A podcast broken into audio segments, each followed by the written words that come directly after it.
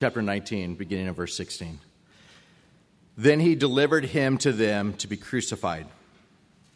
So they took Jesus and led him away. And he, bearing his cross, went out to the place called the place of, the skull, of a skull, which is called in Hebrew Golgotha, where they crucified him and two others with him, one on either side, and Jesus in the center. Now Pilate wrote a title and put it on the cross, and the writing was Jesus of Nazareth, the King of the Jews.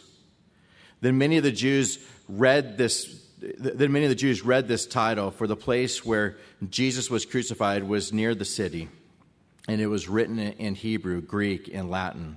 Therefore, the chief priests and, uh, of the Jews said to Pilate, Do not write King of the Jews, but he said, I am the King of the Jews. And Pilate answered, What I have written, I have written. In the passage before us, we see that John begins by just writing, Then he delivered him to them to be crucified.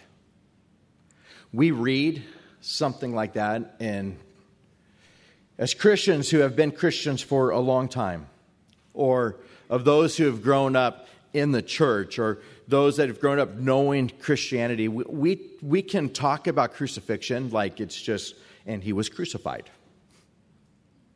Without stopping and, and taking in the weight of what that means. He was crucified. He was taken, God of this universe who became man, and beaten horribly,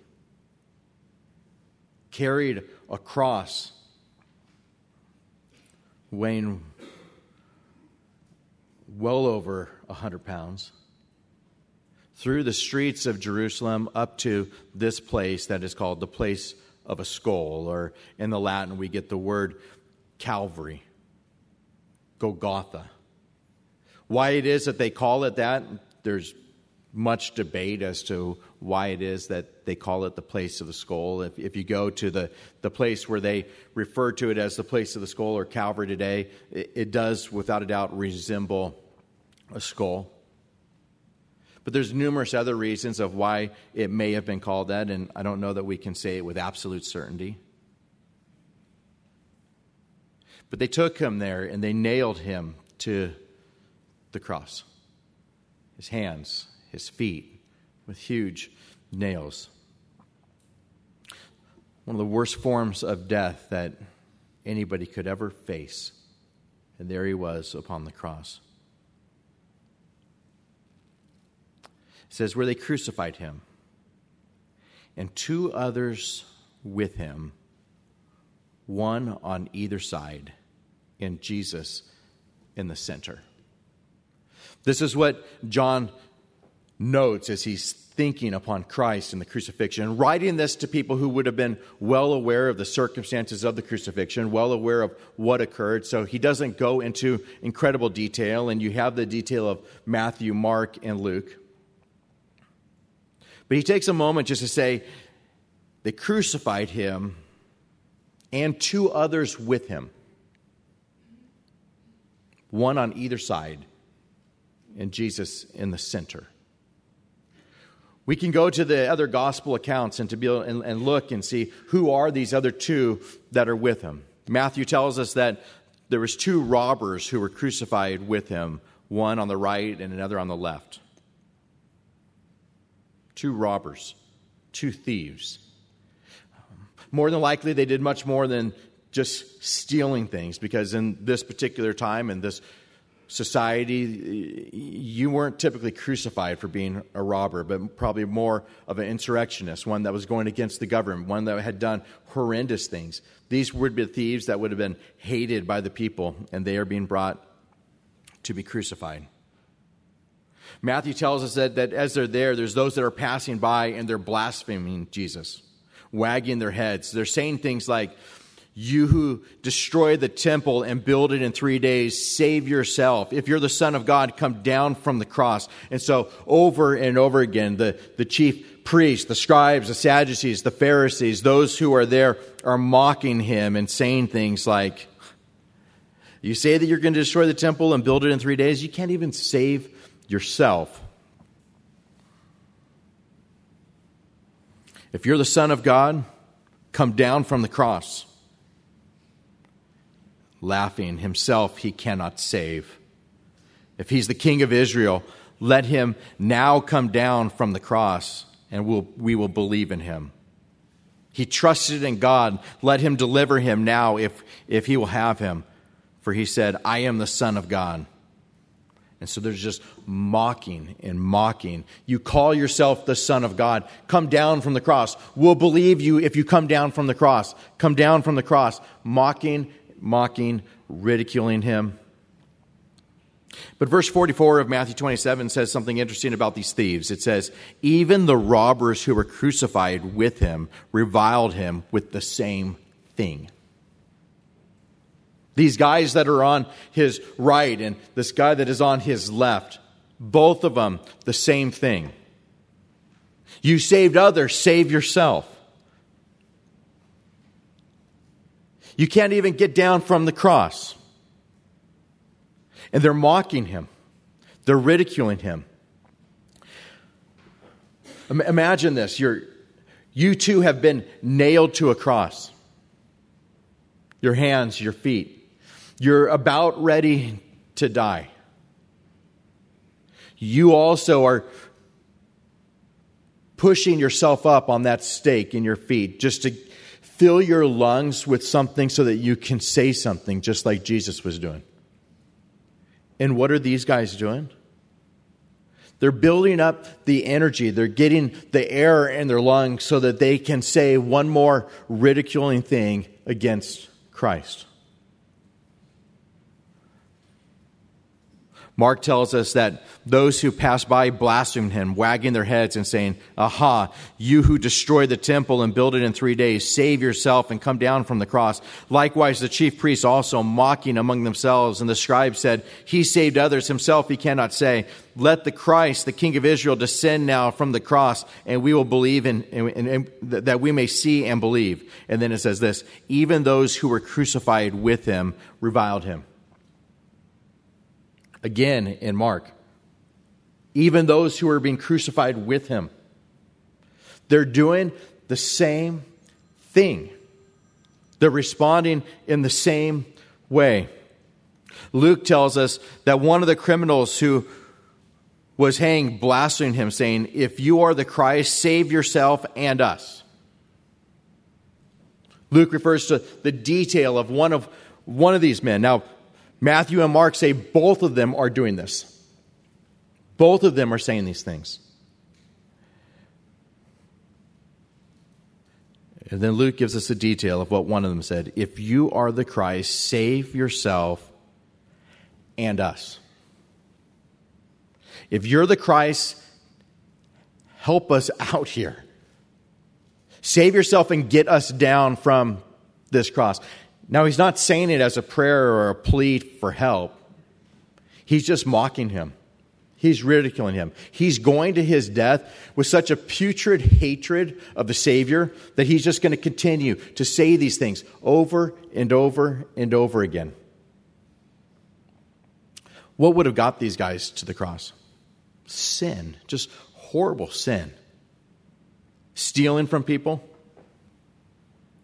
hurting people doing things in which, without a doubt, the family is just ashamed of these two people. People that society was so fearful of that they say we must put them to death. Scourging is not enough. Imprisonment is not enough. They must be put to death. They are so horrific that they must be put to death. And then the hardness of heart is still there to where hanging on a cross, going to their death, moments or hours away from their death, they are still ridiculing the God of the universe, still in a place of just wickedness and meanness and harshness.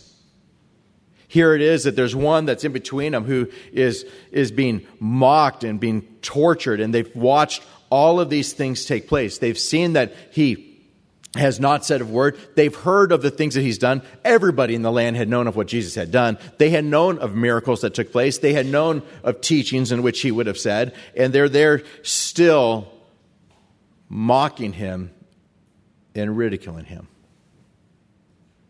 You, you, you, think of, of sin, and you think of the hardness of heart, and you think of the wickedness that is within man.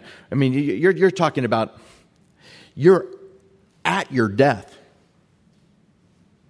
You're being crucified. There are three people there on crosses, and there's not even compassion for one of them.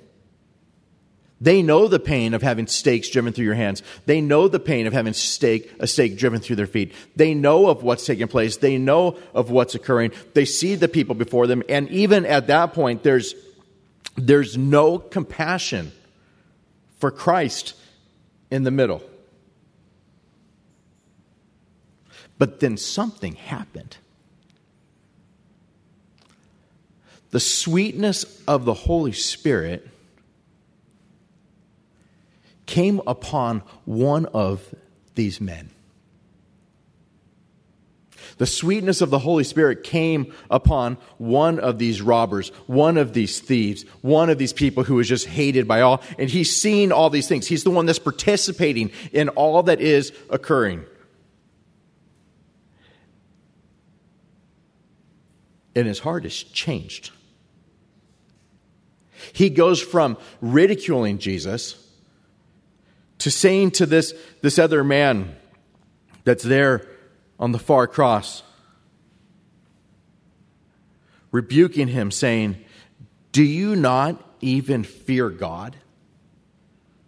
What brings a man to that point of having an incredibly hard heart and ridiculing to, How do you not fear God? How do you not fear him? There is the softening of this man's heart, the changing of this man's heart, the Holy Spirit coming upon this particular man to where everything's changed. And I don't know what it is that occurred exactly. It may be that mom had just brought him up in, in, in the word and he knew the word and he had memorized the word as so many Jewish young boys would have done.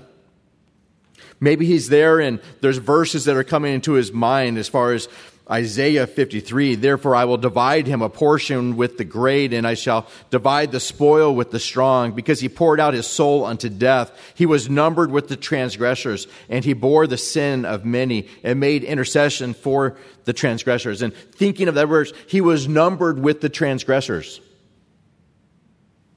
That verse that came in Isaiah 53 that's saying he's got, he's got two criminals, one on each side. He's numbered with the transgressors. This man is the fulfillment of that. He is the transgressor. This whole passage of these two thieves that are there is a fulfillment of Isaiah 53, verse 12.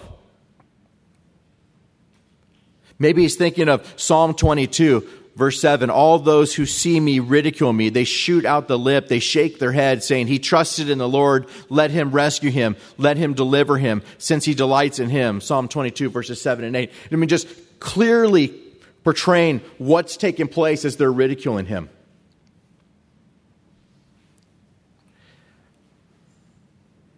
Psalm 22 also says in verse 14, I'm poured out like water. All my bones are out of joint. My heart is like wax. It is melted within me. My strength is dried up like a potsherd. My tongue clings to my jaws. You've brought me to the dust of the earth, for dogs have surrounded me. The congregation of the wicked has enclosed me. They pierced my hands and my feet. I can count all my bones. They look and stare at me. Psalm 22. I mean, details that are given where Possibly, possibly the Holy Spirit used the words that this man was brought up on, words that his grandma had taught him. that his grandpa had taught him, that his mom or his dad had taught him. Maybe it is that he's seen these things and it's just coming to life and the Holy Spirit's bringing these things to remembrance and that's what saves him. Maybe it was looking into the face of Jesus and seeing the things that he had done, the way that he responded to these people, all that, that, that he had done since he had been arrested and they were watching these things occur. I don't know. I don't know that it matters. What I do know is that the Holy Spirit saved him. That the Holy Spirit revealed himself to him. That the Holy Spirit softened his heart and caused light to shine out of darkness and, and to radically draw him unto himself. Somehow or another, God saved him. God revealed himself to him. A radical work of the Holy Spirit. Every one of us has a story, if we're believers here this morning, as far as how it is that God worked in your life to bring you to salvation. My little boy, Jonathan, eight years old, wrestles for a coach named Mark Munoz. And I was listening to Coach Mark's story. He talks about how he grew up in Vallejo, California, not to a wealthy family, but he had wanted some shoes as a 13 year old. Jordans. Some of you guys remember. Air Jordans. The coolest thing around. I never had them. Some of you did. Some of you probably still have them. Shoes that he wanted so badly, and his parents saved up and they bought him these shoes. And he was so proud of them. Like, super excited about these shoes wore them to school. And these kids, one of the kids in his class says, Hey, give me your Jordans. I'm going to give you my Jordans. I'm not going to give you my shoes. So he's walking home from school down a little path, fence on each side, and he hears footsteps coming after him. Several guys chasing him take him down to the ground and they start beating on him, beating him just to a pulp, and they steal his shoes. He goes home. He doesn't go to school for several days, just devastated, weeping. Goes to school finally because his dad makes him. And one of his buddies like, "Where's your shoes? Where's your Jordans? Why aren't you wearing your Jordans?" He just keeps his head down, quiet finally, after the guy asking over and over again, it's like, someone stole them.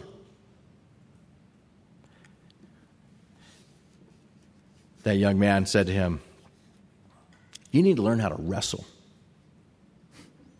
He said, I'm not wrestling. I'm not going to wear that outfit. I'm not going to wrestle. The guy said, If I take you down in two seconds, will you wrestle? Mark's huge. This little kid was small. Kid took him down in two seconds, and Mark said, Okay, I'll sign up.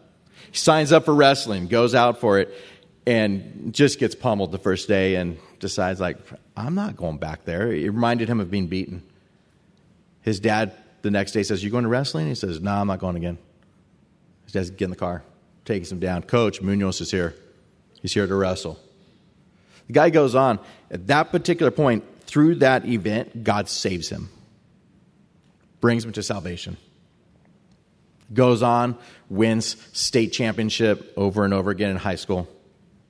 Wins national championship for high school. Goes to Oklahoma State, wins the national title. Phenomenal fighter. Goes from there into the UFC and top UFC fighter in the world. He goes back to his high school for like a reunion. Everybody in Vallejo knows him because who else from there has been a national title winner, UFC fighter? He goes to the homecoming game, and who's in line getting food? The guy that stole his Jordans. And he goes there, and the guy sees him coming and takes his baby and hands it to his wife and puts his hands down like, "Okay, we're gonna, we're gonna fight." Like we're gonna. He puts his, puts his hands up like he's gonna fight Mark Munoz. Mark goes to him and just gives him a big hug and just says, "Man, don't. If it wasn't for you, like I wouldn't have gotten saved."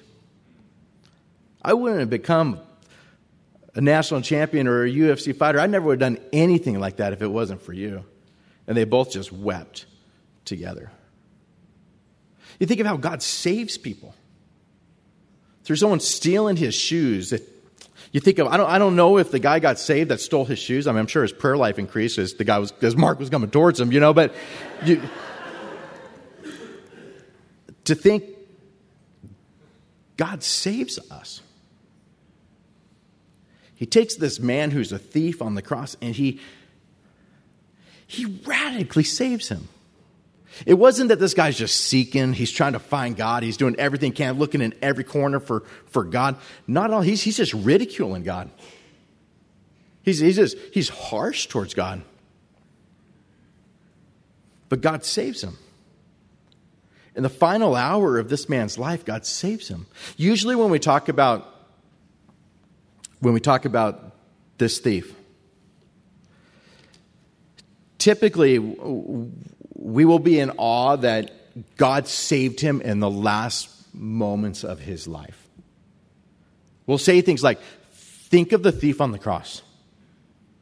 I mean, he, he didn't have anything to offer God. He didn't have anything. He, he couldn't get down and get baptized. He couldn't go to church. He couldn't go and radically change his life. He's just, he's, he's there and, and he's upon the cross and he's dying as well. But you find here in this particular text the guy responds by saying, Do you not even fear God, seeing that you're under the same condemnation? And we indeed justly, for we receive the due reward of our deeds, but this man has done nothing wrong. And then he said to Jesus, Lord, remember me when you come into your kingdom. And Jesus said to him, Assuredly I say to you, today you will be with me in paradise. Today it will happen. Today you're going to be with me in paradise. Charles Spurgeon said, and with reference to this, the work of grace which enabled him to die in peace would, if it had been the Lord's will, had enabled him to live in holiness.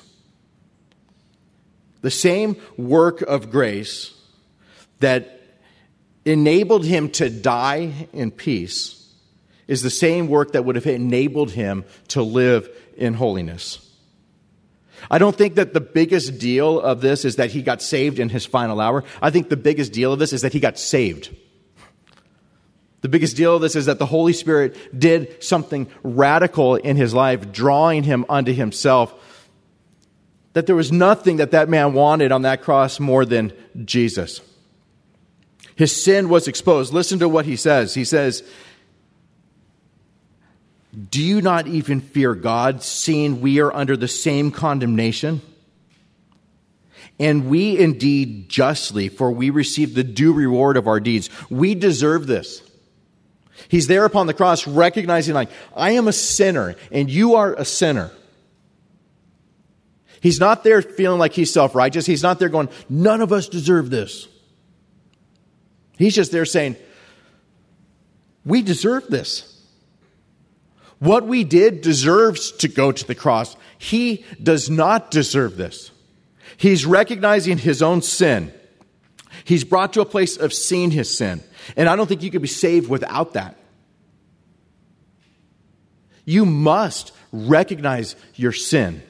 The Word of God must act as a mirror to where you look into the Word of God and you see that you're a sinner. You see that you're in desperate need of a Savior vital to the gospel message that we proclaim God's holiness and that man has fallen short of that and man is a sinner. He sees this. But this man has done nothing wrong. He recognizes Christ's holiness.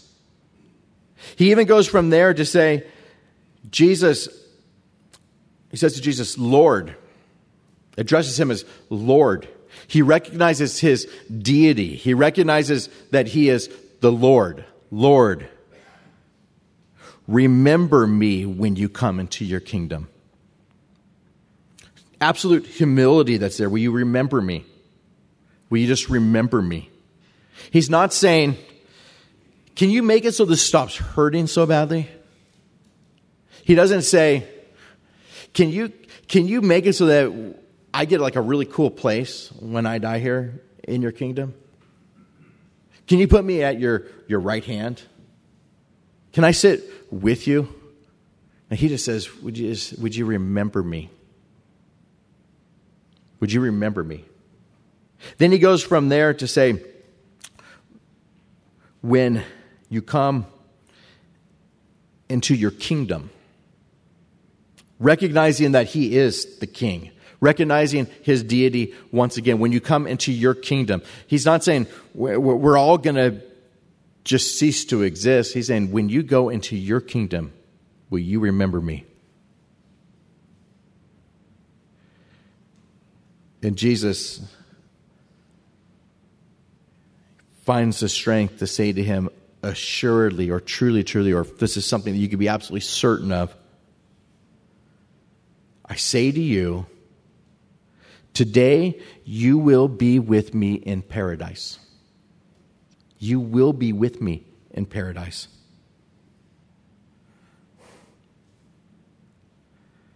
And God saves him.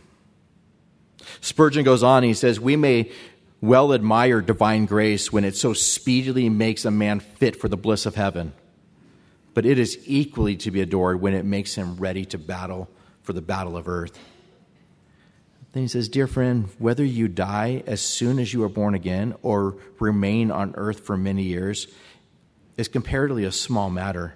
It will not materially alter your indebtedness to divine grace. Whether you die moments from the time that you get saved, or whether you live a century one is not more indebted to divine grace than the other. The grace of God to save that thief. Put yourself, put yourself in his place. Recognize that that is you as well. You're the thief. I'm the thief. There's two thieves that are there. One in whom places his faith in Christ, and the other who seems to not to the very end. Two people, both ridiculing Jesus in their lives. There on the cross, continuing till the very end, ridiculing him. And one comes to salvation, and everything changes for him. Everything changes for him. He's saved and he's calling Christ Lord. He's saved and he's being a witness for Christ. Don't you even fear God. His view of God becomes radically different. One saved and he realizes that he's a sinner in desperate need of grace. One saved and he calls upon God as far as just remember me when you come into your kingdom. Lord, remember me when you come into your kingdom. And what happens? He is saved. Today, assuredly, today, you will be with me in paradise. Love the gospel. Don't you love the gospel? You think of, of us going about our lives, whatever your testimony is,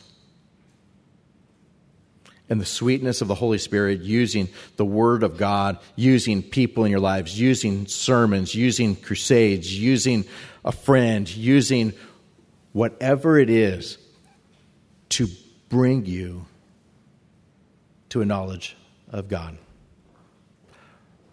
Radical. Bringing you to salvation.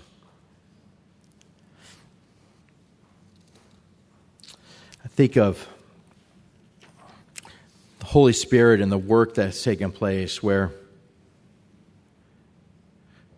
Jesus says to Nicodemus, Most assuredly I say to you, unless one is born again, he cannot see the kingdom of God. Nicodemus says to him, How can a man be born when he's old? Can he enter a second time into his mother's womb and be born? And Jesus answered, Most assuredly I say to you, unless one is born of water and the Spirit, he cannot enter the kingdom of God. That which is born of the flesh is flesh, and that which is born of the Spirit is spirit. And one of these men died in his flesh. One of these men, in the final moments of his life, died in the Spirit, born again, radically transformed. John tells us the Spirit gives life, the flesh profits nothing. In Ephesians chapter 2 and verse 1, it says, And you he made alive who were dead in trespasses and sins, in, once you, in which you once walked according to the course of this world, according to the prince of the power of the air. You once were sons of disobedience. You once conducted yourselves in the lusts of the flesh. You were fulfilling the desires of the flesh and the mind. You were by nature children of wrath, just as the others. But God, but God, He was rich in mercy. But God, because of his great love with which he loved us. But God did this.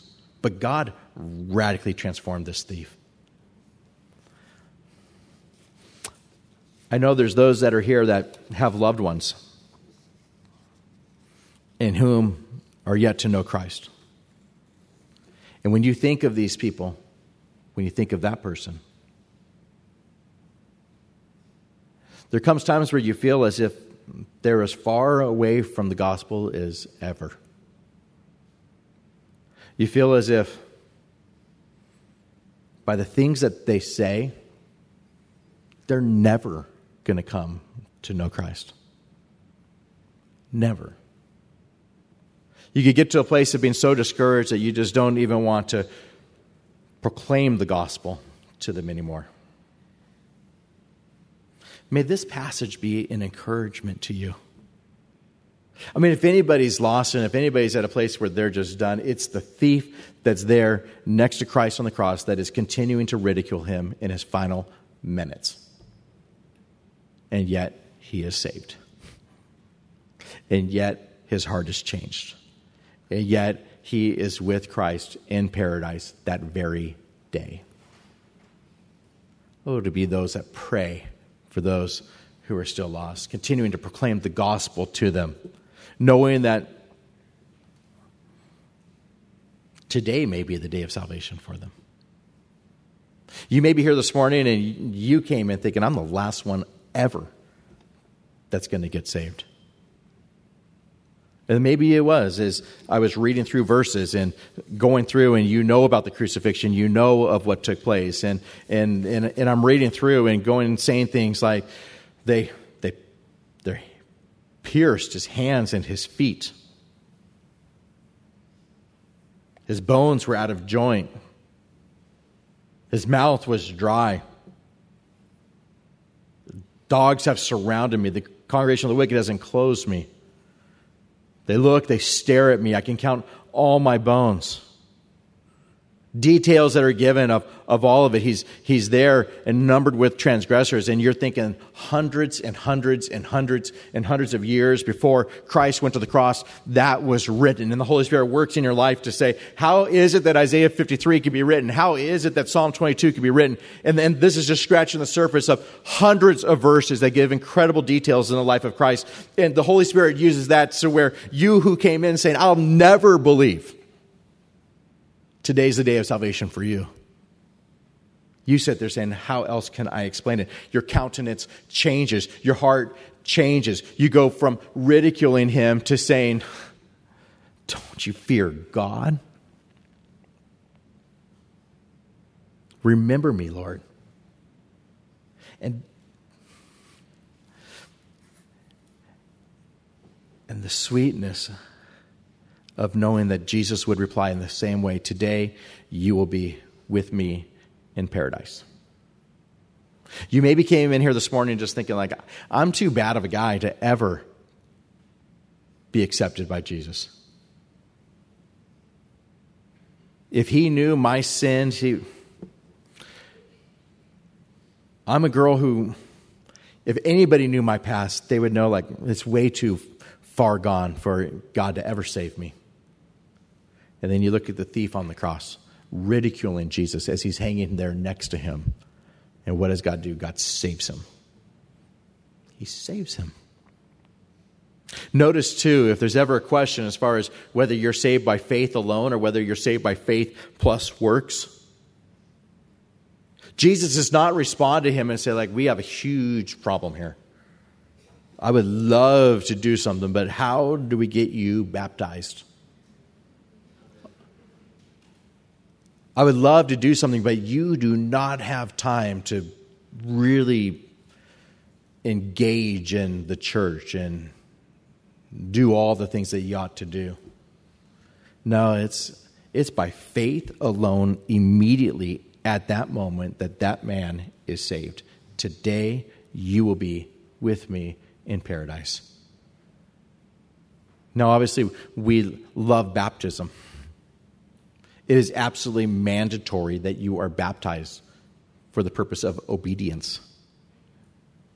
Not for the purpose of salvation, for the purpose of obedience. And be of good cheer, we have one coming up at the end of the month. Going to church is of utmost importance. Do not forsake the gathering together of the body, as such is the manner of some.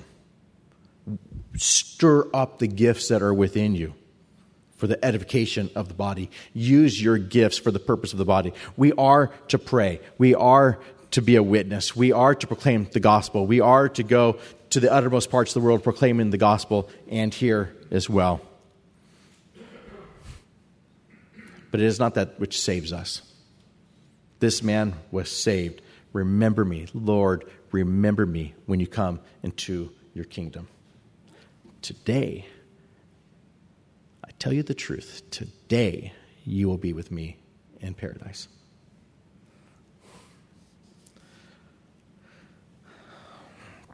May our knowledge of this be that which the Holy Spirit uses to bring great thanksgiving to us as those who are saved. We are the thief. I am. You are. We deserved that, and He did it yet he became sin for us. Amen. And may this be a great encouragement to us that we serve a God who saves. Like sweetness of the Holy Spirit drawing us unto salvation. May we not cease to give up hope in the God who saves. Let's pray and then we'll partake in communion together. Let's pray together. Lord God, we're thankful. We're so thankful for the gospel. We're thankful for the example of these two thieves that are there with you on the cross.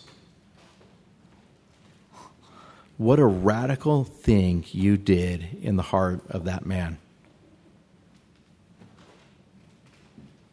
Changing him.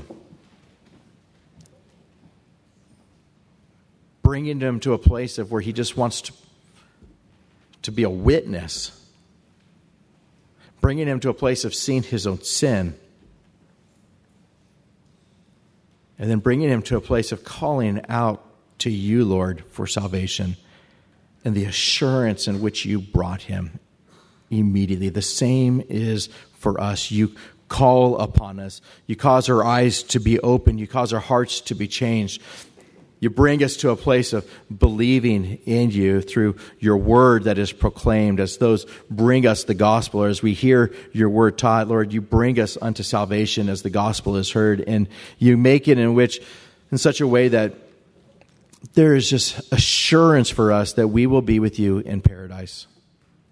May we love grace just as that man hung on the cross and loved grace, may we love the grace in which saves us and sustains us to the very end. May we love grace. And may that be that which pours out in our heart as we worship you now in partaking of communion. We pray this in Jesus' name. Amen.